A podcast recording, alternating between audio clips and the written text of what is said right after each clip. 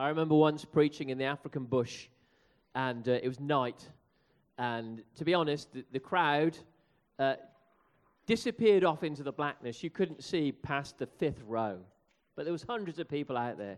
Then mid-preach, suddenly there was all this shouting. And uh, I didn't understand what was being said. As, as everybody shouted, there was commotion, people getting up, running around, all that kind of thing. And then somebody, my, my interpreter, kind of strolled across and said, um, There's a snake in the meeting. They're just dealing with it. All the young men barefoot were s- snapping at this cobra and uh, killed it. At least we don't have snakes in the meeting. Amen? So this, is, this ain't bad. So um, God's good. Amen. And uh, so I want to talk this morning a little bit about um, the uh, discerning destiny, understanding God's leading. Destiny is a uh, is a well. Let me get into it. Give it. Give us our first scripture, Simi. I haven't got my little clicker today, so Ephesians two ten. Look at this. For we are God's work of art. Turn to someone next to you. Tell them you're God's work of art created in Christ Jesus for good works, which God prepared beforehand so that we would walk in them. God is making a work of art out of your life. That's who He is, that's what He wants to do. And, um, but when I think about God's will, and how God works. I don't know about your preference, but my preference would be the next picture, Simi, if you could put it up for us. I think of the will of God like God is a divine architect. Now, does anybody like that idea? Now, I tell you what I like, and anybody on my side straight lines. There's straight lines. Things are done, you know, you can see story upon story upon story, you, great symmetry, it's all beautifully drawn. But I've discovered that most of the time God doesn't operate like this. Anybody, right? In fact, I, then I would go, well, maybe God is, is a kind of a detailed pen and ink. Give us the next picture. And I think, God, you know, it's just incredible, intricate detail, but still, please, Lord, lots of straight lines. But I've discovered the will of God is like the next picture. Picasso. A lot less straight lines than I'd imagine. Anybody with me? See, God has his ways, but you see, our, our education system and, and therefore how we're taught to talk finds its history in, in Greek uh, culture and lots of lovely straight lines and organization. But God, well, He chose to come to the earth as a Jew. Full of passion and excitement and pictures and stories. And he doesn't talk about destiny in the terms of, let me draw it to you like an architectural drawing. He talks about farms and virgins and light and oil and, and fire and seasons and work. And in other words, um, God's a lot messier than we think. Now, I know you're going to quote to me, God is the God of order. Yes, but it comes from a completely different world than we think of when we think order. I've told you before, if I walk up to a, you know, a bank teller and, uh, you know, they're at the counter, you don't do that very often these days, do you? All these ATMs, but, you know, which I like because it's just, you know, pin and it does the job, right? Straight lines. I walk up to a bank teller. I've tidied the whole counter before I've left. I deserve a tip, to be honest, because I think they should be doing it, not me. I can't walk up to a desk and not tidy it for someone. I like, I, I like it organized. Anybody else like me? Because I like to know where everything is. I like to know what's going on. Preparation reduces stress. Anybody know what I mean? But then God is God. And he seems to paint like this. And he goes, let's put a bit of color here. Let's put some. Now, I think the will of God is rather like dot to dot. Every now and then you get an anchor point that you go, right, I'm sure that's God. But the thing is, whereas I would draw the lines between the anchor points straight, he says, let's have a journey They don't have to be straight all the time. I like what in nature is straight. Very little. Even the horizon curves a little bit. Everything is shapes and patterns and colors. And, and that's how God's looking at our lives. We want straight lines. Why? Essentially because we're fearful and broken in our human state. But the Father says color and beauty and shape and time. And what I want to do is open up. I've got 13 points this morning. Maybe we'll do four of them. I don't know. So we'll, we'll see how we go because I'm sure I'll speak again in this lovely church. And um, uh, uh, I'm not speaking next week. No, I'm in Scotland next week. Okay. Well, the week after, I think I'm on. I want to talk about different aspects of destiny. And because God doesn't always think like we think. So I just figure, well, if I give you some clues and some ideas to how God approaches destiny, sometimes it's easier to discern what's going on because sometimes I'm begging God for straight lines and he's, draw, he's taking his time drawing this wonderful curve. So just let me throw out some points and we'll see how far we get with it. Is that okay? And, um, and then we'll, we'll pray and let's just trust God to touch our hearts this morning. The first thing about destiny is you need to discern the season that you're in. God is a God of seasons. There are, there are times when we're growing. Jesus uh, submitted to his parents and grew up under them, learning. Everybody say learning.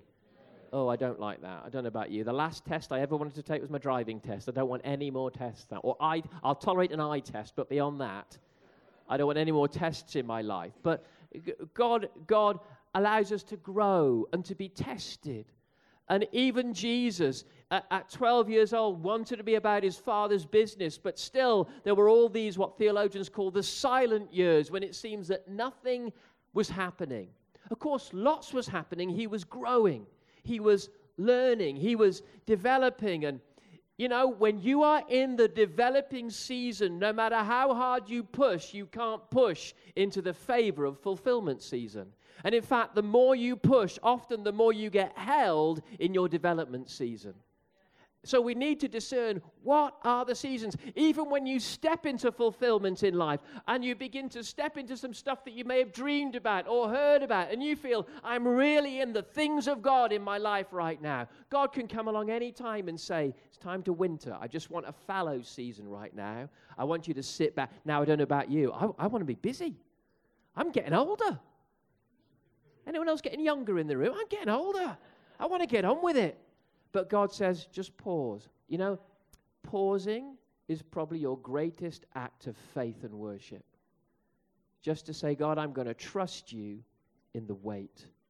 And here we got this great scripture from Isaiah. Before I was born, the Lord called me. From my mother's womb, He spoken my name. He made my mouth like a sharpened sword. In the shadow of His hand, He hid me. He made me into a polished arrow, and listen to this, we don't like this, and concealed me. Everybody say concealed. I don't, I don't like being hidden. But there are seasons in our lives when God hides us in the dark of a quiver. It goes on to talk about, you know, God using. Well, this is what you feel, verse 4. I said, I've labored in vain. All this, and I don't feel like I'm getting anywhere. Anybody ever felt that? We need to trust God because there's moments when He says, Look, I can only do this in the dark. Actually, the bigger calling you have on your life, the more desperate you are to get on with it. Like I said, there was Jesus at 12 wanting to run into his destiny. Even when he's baptized at 30, the Holy Spirit says, Right, off into the desert. I'd have been like, Where do you think I've been for 30 years? And you're sending me back to the desert. I want to get on with it. I want to be about my Father's business. But there are times when God's just saying, Just wait, just keep growing. Billy Graham said near the end of his life, He said, You know what? The usual question, What do you wish you'd done different? He said two things. I wish I'd spent a lot more time with my kids. And he said this I wish I'd prepared more and done less. We're so desperate. Why? I think sometimes we want to prove our usefulness by fruitfulness. You don't need to be fruitful to prove that you're loved and worthy. You've got to start from being loved. I've said it before. Before Jesus did a thing, his father said, I'm pleased with you. This is the start. You've not done a thing. Not healed anyone, not raised anyone from the dead, not preached a single sermon that we know of. And the father said, I'm pleased with you. pleased with us has to be our starting point. Until you really get God loves me, sometimes He simply won't let you loose on destiny because you'll be using destiny to find approval. And that's not what your destiny is for. Your destiny is to serve somebody. That went down great. Discern the seasons. Know the time you're in, because if you fight it, you end up missing it. Amen? God's like Picasso. Oh boy. Do, do the next one. Let me do some old phrases. I'll do them really quick because you might have heard me preach on these before. You'll find that God in your life is like this the divine masquerades as the mundane. Look at this scripture. Whoever can be trusted with very little can also be trusted with much. And whoever is dishonest with very little will also be dishonest with much. God often comes and He says, Right, I want to see you faithful with this little thing before I give you the big thing. And, but what we need to realize is the little things lead to the big things. Well, this job in McDonald's, don't really want it, to turn up late, not going to get trained properly, I'm not going to show any initiative. And this is what we think. When it happens, then I'll live a great life. I'll turn up on time. I'll be the best employee when I've got a great job. I'm going to be amazing one day, but we don't want to be amazing today. What we don't realize is that God is behind those small beginnings, saying, okay, show yourself. Okay, right now, I'm going to give you 100 pounds a week. Show me what you do with it, then I'll give you 200. Show me what you do with that, and I'll give you 300. When you're faithful with the small, he gives you more. If you don't tithe your pocket money, you'll probably never tithe your pay packet. If you don't tithe your dole, you'll probably never tithe your wage. Because God's just watching how are you with stuff? Does stuff have you, or do you have stuff? And so the divine masquerades as incredibly mundane things. Literally, how you talk to a child, how you talk to a waitress, how you interact with people, how you honor fathers. This is the hard one. How you honor people you don't like will define you.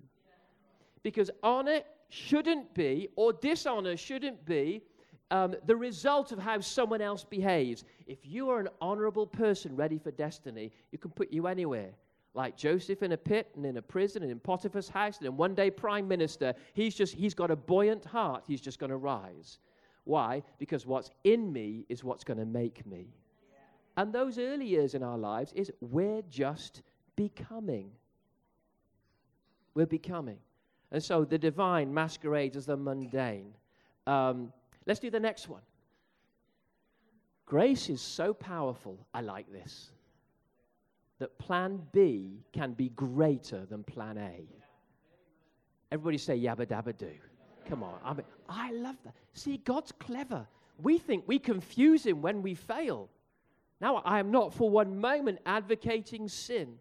But listen, if you've lived a bit, you'll realize life sometimes gets messy. Right? And you find yourself not married to the person you thought you'd be. You find yourself not in the city where you thought you were called to. You find yourself not in the church where you thought you'd be. Not with the job that you thought he'd give you. You muck up along the way. You foul up along the way. Something happens. But listen, when you walk with God, plan B can still be greater. Never, this is the greatness of the cross. You don't have to live in second class Christianity. The whole point of the gospel is he forgives us. Back to that word, a buoyant heart. I, if you look at the stories of Saul and David, as far as I'm concerned, Saul's sins were a lot less gratuitous and, and, and awful than David's were. How come David had the buoyant heart that rose back to the favor of God? David's response was this to his sin Have mercy on me. Saul's was, Well, you didn't turn up on time. David's was, Oh, have mercy on me. If you want a heart that just keeps rising to the goodness of God, the humility within us can't hold us down. It lifts us up into the favor of God again. If you look at Abraham, wavering all over the time, all over the place, making mistakes, but still running after the things of God. You look at David, you look at people that fail through the scriptures, you'll find time and again, if we're soft hearted towards God, we're lifted again and again. And plan B can be played greater than plan A. We know that God's plan A was not to have a king over Israel. But the people wanted a king, so they went to plan B. Okay, you can have a king. His name was Saul. Saul failed, so we go to plan C. Let's find David, a man after my own heart. So we're on plan C. David was plan C. But over here, Jesus was called the Son of David, the Son of Plan C, the Son of a bit of a mess. We think of the 12 tribes of Israel. We think, you know, we think it's, it's like some, some really nice family. We can imagine, you know, we're going to make them American, Thanksgiving. And there you've got these 12 brothers. No, no, no, no, no. They were stepbrothers by about five or six different women. It was a mess. And God said, Right, my kids, I'm going to make something of you. Plan B can be greater than plan A. If we're used to falling on our faces and saying, You are God, I'm not saying for one minute we organize sin. I don't think most well meaning people do that. But I know this you look back and you go, What on earth have I done? But this is the greatness of God. God said, I tell you what, let me show you what redemption is all about. The whole, the whole Israelite nation, the whole system of law was designed for this. Every now and then, let's set all the slaves free. Every now and then, let's wipe out all debt. So every few years, you're going to have a fresh start. Yabba Plan B can be greater than plan A. Go to the next slide. God has provided before you even know you had need. 1 Peter 1:20 he was chosen before the creation of the world but it was revealed in his last times for your sake. Even before Adam sinned God had sorted out all that needed to happen for us to be free from sin. Wow. You see we're living a timeline. God isn't. Listen to me really carefully right now it's the best language I can use he is living your tomorrow right now God is in your retirement can I really trouble our nice, tidy minds. Right now, God is in your eternity. This is why he's able to say, um, Don't worry about tomorrow. He's speaking from tomorrow. Say, I'm already here. I sorted it out. I got you the wage rise. I got that sorted. I got the healing sorted. I looked after you. I comforted you. I brought that into your life.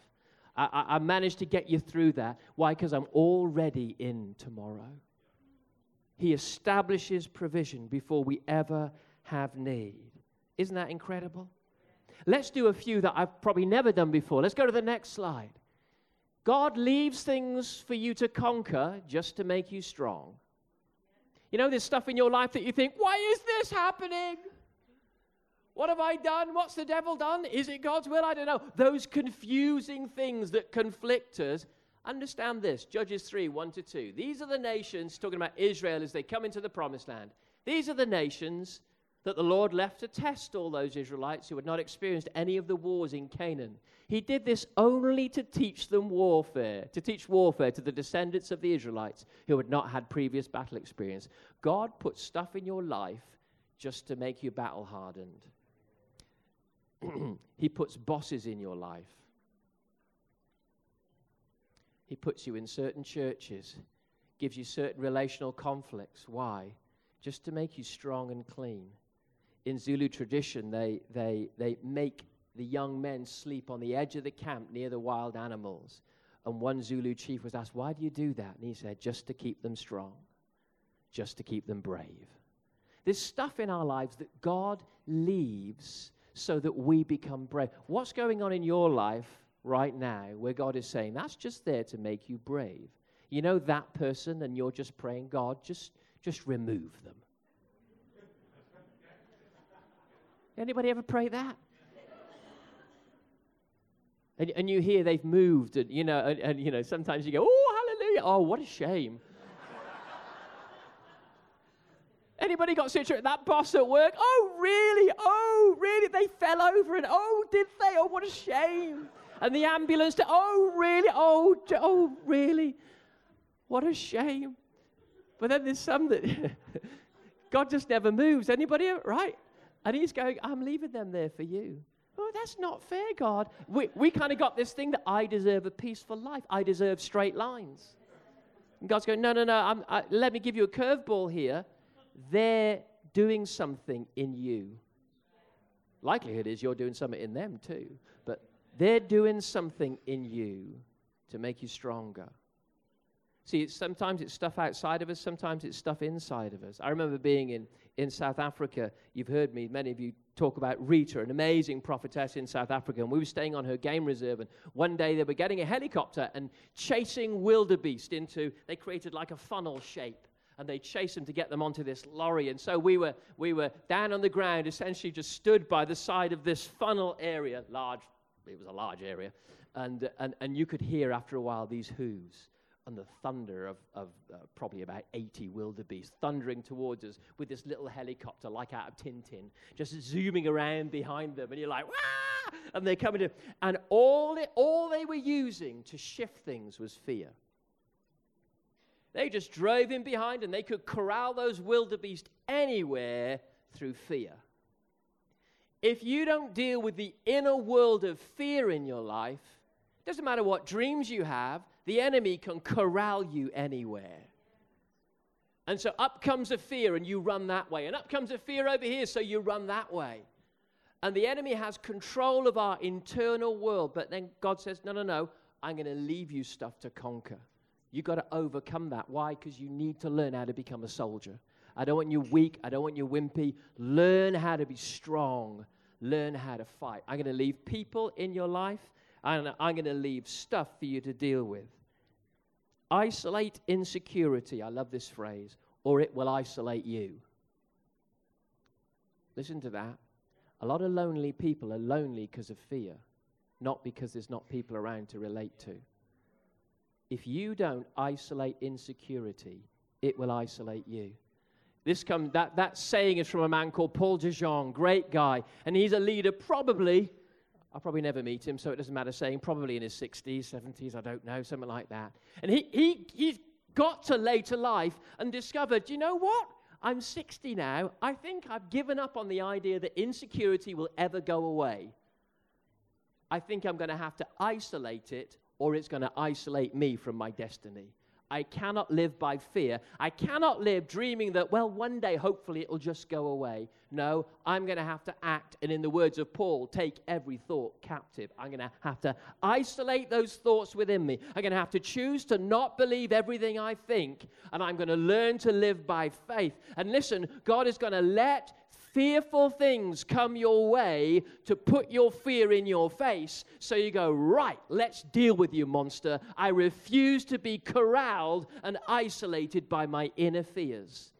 So, why do some things come up in our life? Not everything, but some things come in our lives and we go, fearful. You know, some financial times, they get harder until we get a grip in a godly way on our finances. And while we want to stick our heads in the sand and go, I don't want to think about it, don't want to talk about it, it just keeps coming up and coming up, right? Until we deal with it. He leaves stuff in your lives to conquer. Let's do the next one. God only tells you enough to move you in the right direction. Anybody ever notice that? I know in some things you get the end from the beginning, usually in that kind of big picture way in life if you're a visionary or a, a pioneer. Look at these two scriptures. It's not Isaiah 30, is it? Oh, yeah, it is. Okay.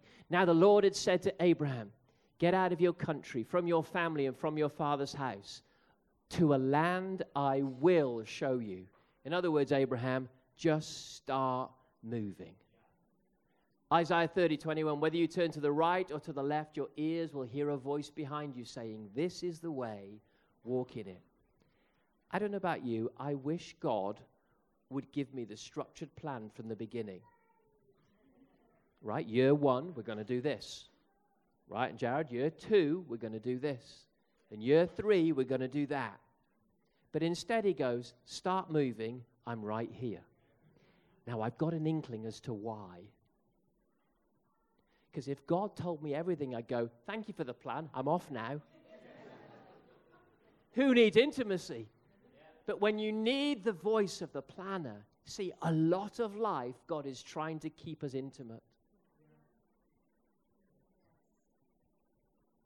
How many times have you heard the story in my kind of world? Quite a lot of busy people. I'm busy, but, but I'm busy, but there's so much to do. But I feel a call to intimacy with God, but I'm busy, and there's so much to do, and there's so much to do, but I'm busy. And then one day, after God's touched their heart again and again, but they've stayed with the busy instead of the intimate, you usually find something goes on that leaves them flat on their back for a few months, going, I think God had to get me here to slow down. And I got intimate with God. I'd always rather do it with the voice than through crisis. But you've got to understand, right at the top of God's agenda is, I want to be close to you. So, it, for many of us who are the personality that would run off with the plan and leave God in, the in our dust, He says, I'm going to talk to you bit by bit and lead you piece by piece. Abraham, go. And we learn along the way. Let's do another one. Next one. God speaks a second time and a third. Look at these two verses from Genesis 22. It's the, the testing of Abraham. God said to Abraham, Take your son, your only son, whom you love, Isaac, and go to the region of Moriah. Sacrifice him there as a burnt offering on a mountain I will show you. And then Genesis 22, the angel of the Lord called out to him from heaven, Abraham, Abraham, here I am, he replied. Do not lay a hand on the boy. Now, hang on a minute. You said sacrifice him. Then you say, Do not lay a hand on the boy. He said, Do not do anything to him. Understand in life, and I think Pentecostals are sometimes bad at this, God speaks a second time. Sometimes I feel like we get one concept or phrase or dream from God you know, I, I feel like I should plant a church in Malaysia. Somebody tells me when they're 40. And then I meet them again when they're 50. I still feel God said, plant a church in Malaysia. Then I meet them when they're 60. I still feel like one day I'm going to plant a church in Malaysia. Then they're 70. Oh, Malaysia. One day, one, one day, Malaysia. 80. Oh, I still feel like I'm going to plant a church in Malaysia. It's going to happen. It's going to happen. By the end of it, they're lying flat on their back in bed, can't even reach the end of the garden path, and they're going, Malaysia. We miss it because we don't go back and say, God, speak again. Sometimes he even says, okay, you've missed that, that, that, that mission now. I'm going to take you over here instead. We need to keep coming back. Sometimes I think because perhaps at times and seasons we lack intimacy in our lives, we're living off prophetic words of 40 years ago and we're still going to God, one day you'll do this. It ain't never going to happen. You can't reach the end of the path. You can't reach your garden gate. You need to go back to God and say, God, you need to speak again. I need a fresh revelation. I need to hear your voice for today. Sharon Stone said it at our leaders' conference, and it's a radical thing for Pentecostals. Some of us need to admit that word, somehow along the way, I've missed it, and I need to hear God again. And in fact, I need to let that word go and let God speak fresh today's voice into this situation. If not, we make an idol of something he said 40 years ago, and we just don't know what to do with it. It is quite okay to go back to God and say, God, you need to speak again. You need to speak a second. I remember being in a massive conference with a prophet, and he's, he spoke about this message with Abraham, and he just said, You've got to understand, if you're going to walk with God, God speaks a second time. Some in this room need to hear God's voice again. Need to hear him speak. And go, right, God, what's the what's the alive word? I've I've got some stuff in me from 30 years ago. And I've got it in my little book and I've got it all listed down. But I'd be a nut just to live with that and go, right, I'm, I'm, I'm just going to keep repeating that one. No, God, speak again into my world. Speak again into my world. Um, Simi, Go, go forward. We're going to do the next really quickly. No, move on. Move on. Move on. Move on. Yeah.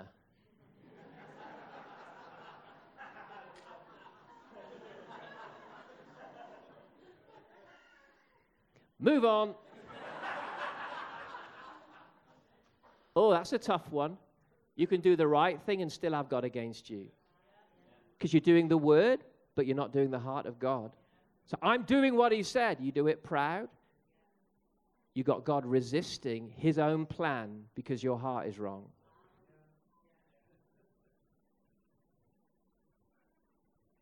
yeah.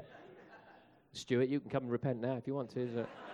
I think, I think it's falling over there, you know. That's an amazing thought. You know, sometimes in life we're just, well, I turned up, didn't I?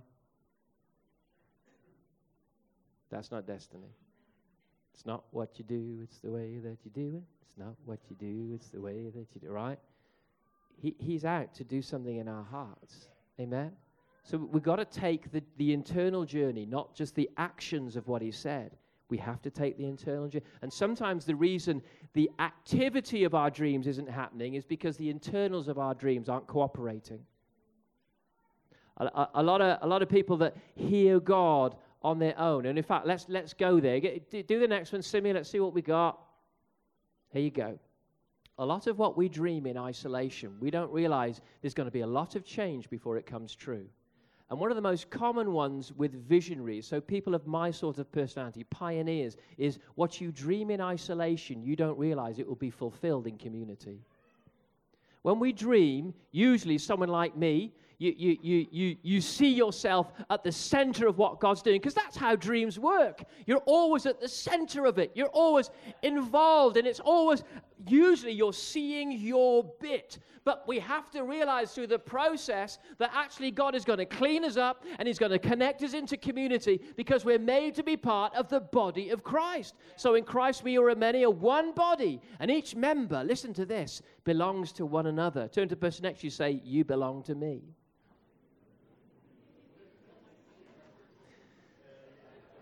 Okay, now you're allowed to say back, I'm not so sure about that. I haven't decided if I like you. You're right, Linda. You sat next to Rob. You should like Rob. It should be all right. A lot of people end up lone rangers because they got a dream. And here's the thing we're often fearful of the relational part, and we're often fearful that community will steal the approval we hope to get from destiny. But the place we need to get to in destiny is this it's not about who gets the accolade, it's is his kingdom built? Let's go do this together. While you live to get credit through activity, you will always end up on the back foot of destiny. The moment you go, it's okay to dive into team, the only way the dreams are going to come about is in community, relationships, and the dirt and the mess of all that. It really isn't straight lines as soon as you've got relationships involved, right? I mean, I love a vision document, you know, goal one, goal two, goal three, and all these little pictures. Oh, I love it. It looks so tidy. I feel like I've, I've fulfilled it just by writing it. Anybody know what I mean? psychologically, that is how you feel. When a, when a little group meets together to decide on something, a little thing kicks off in your brain just by deciding what your plan is that makes you feel like you've accomplished something. You haven't accomplished anything. But we walk away going, Ooh, that was good. We came out with four goals. And most often, because execution is the hard part, nothing ever gets done, but we felt good planning. Actually, I think real destiny is fulfilled in the mess of community. We have to give up all the sense of trying to suck something from the activity to give us approval. And we just got to start living for each other and running with God and the things of God. You know, I, uh, I really enjoy Revive. I like it. Because I'm surrounded by amazing people. I have never had it so easy. I've got a Chris and an Emily and a James and all of you. And I'm like, you know, there was a time when I started in leadership at Revive where I thought, right, I've got to try and do this. And you know, there's a time for putting your vision out there and going for it. But you know what? If the vision is God's, this should be able to be the posture of your heart you build team, then you sit back and go, wow, God did it. Look at what we're all doing. God just did it. I am the most stress free I've ever been as I sit back and go, you know what I dreamed in isolation is happening in community. And I've actually found, wow, the rest that our hearts are supposed to find is when we get at home in the house of God and go, listen, in great community, it just seems to happen. It just somehow Chris has got a bit I haven't got, and Emily's got a bit I haven't got, and Matt's got a bit I haven't got. We've all got bits of the picture. And actually, if we dive in, instead of living in fear of relationships, if we dive in and go, What? I'm going to throw my dream in the pot and just let it all become this beautiful soup. Oh, I like soup. Anyone else like soup? This, this soupy destiny, this glorious stew of something that's on Malcolm's heart, something that's on Lizzie's heart and something that's on Arthur's heart. And we throw it all in the pot. And really, I've got to be honest, who cares who's called leader? There's something far more divine than the basic structures of church going on here. You throw all the dreams together, you give a little stir, you develop healthy relationships, you grow in God, you disciple each other, you have a heart to reach out and touch lives. And suddenly, I believe there's a, ooh, I can't say it in church, a little magic dust that happens. And we sit back going, wow, how did that happen? It's like the Lego movie. Wow! Some of you haven't got a clue what I just did and said. but I don't mind. You need to watch the Lego movie. Don't try and fulfill in isolation. I don't want someone to touch it. You know, we get a dream and we turn into Gollum. My precious, it's mine. Don't you touch it. And perfectionists, they're, they're the worst. The rows aren't straight. At least they're straight here. They're all battened down. I love it. I'll take it if it's God. I...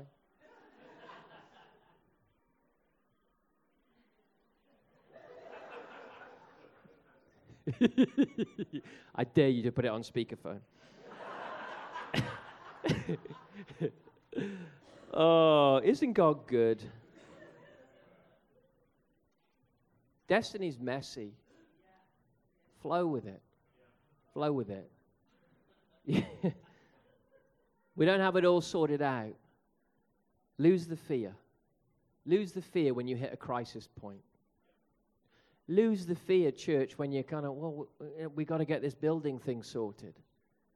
You go through seasons when actually, listen, if you're in a season when God is holding you back, it doesn't matter how hard you push, you're fighting God. And then when he goes limitation loose, I actually believe we're in a, t- a time of limitation loosing right now. I, uh, there's a bit of me irritated by all the venue moves that goes on, but I actually feel God's up to something. He's stirring up a pot. And you normally find, listen, turbulence happens above mountains. You know when you're coming to a significant thing on the landscape because turbulence begins to hit your life. The thing to do is not fall into crisis, but to go, right, I need to get my eyes on God. I need to get my ears open. And here's the thing that you do you never sit and sulk, you keep moving because God is up to something. And I, I actually believe so. Some of us have been meeting as a team because of all the venue movements that have gone on. I have to say, Easter morning, guys, I was officially on holiday, so I, I, I turned up and didn't do anything. But the team were outstanding in such a difficult venue, did outstandingly well. Um,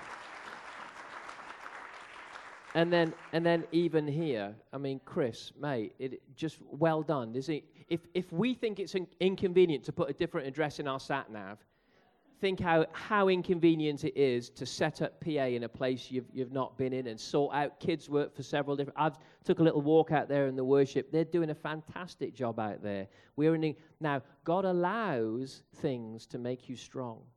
And I believe our journey has been about revive becoming stronger and more grown up and quite a few actually use this phrase uh, I go to a different church than I did six years ago. It, it is a different church on a, doing a different thing at a different level with a different kind of maturity. It is a different church. But I believe also there's turbulence going on right now. But I believe God is shaking us into the next season.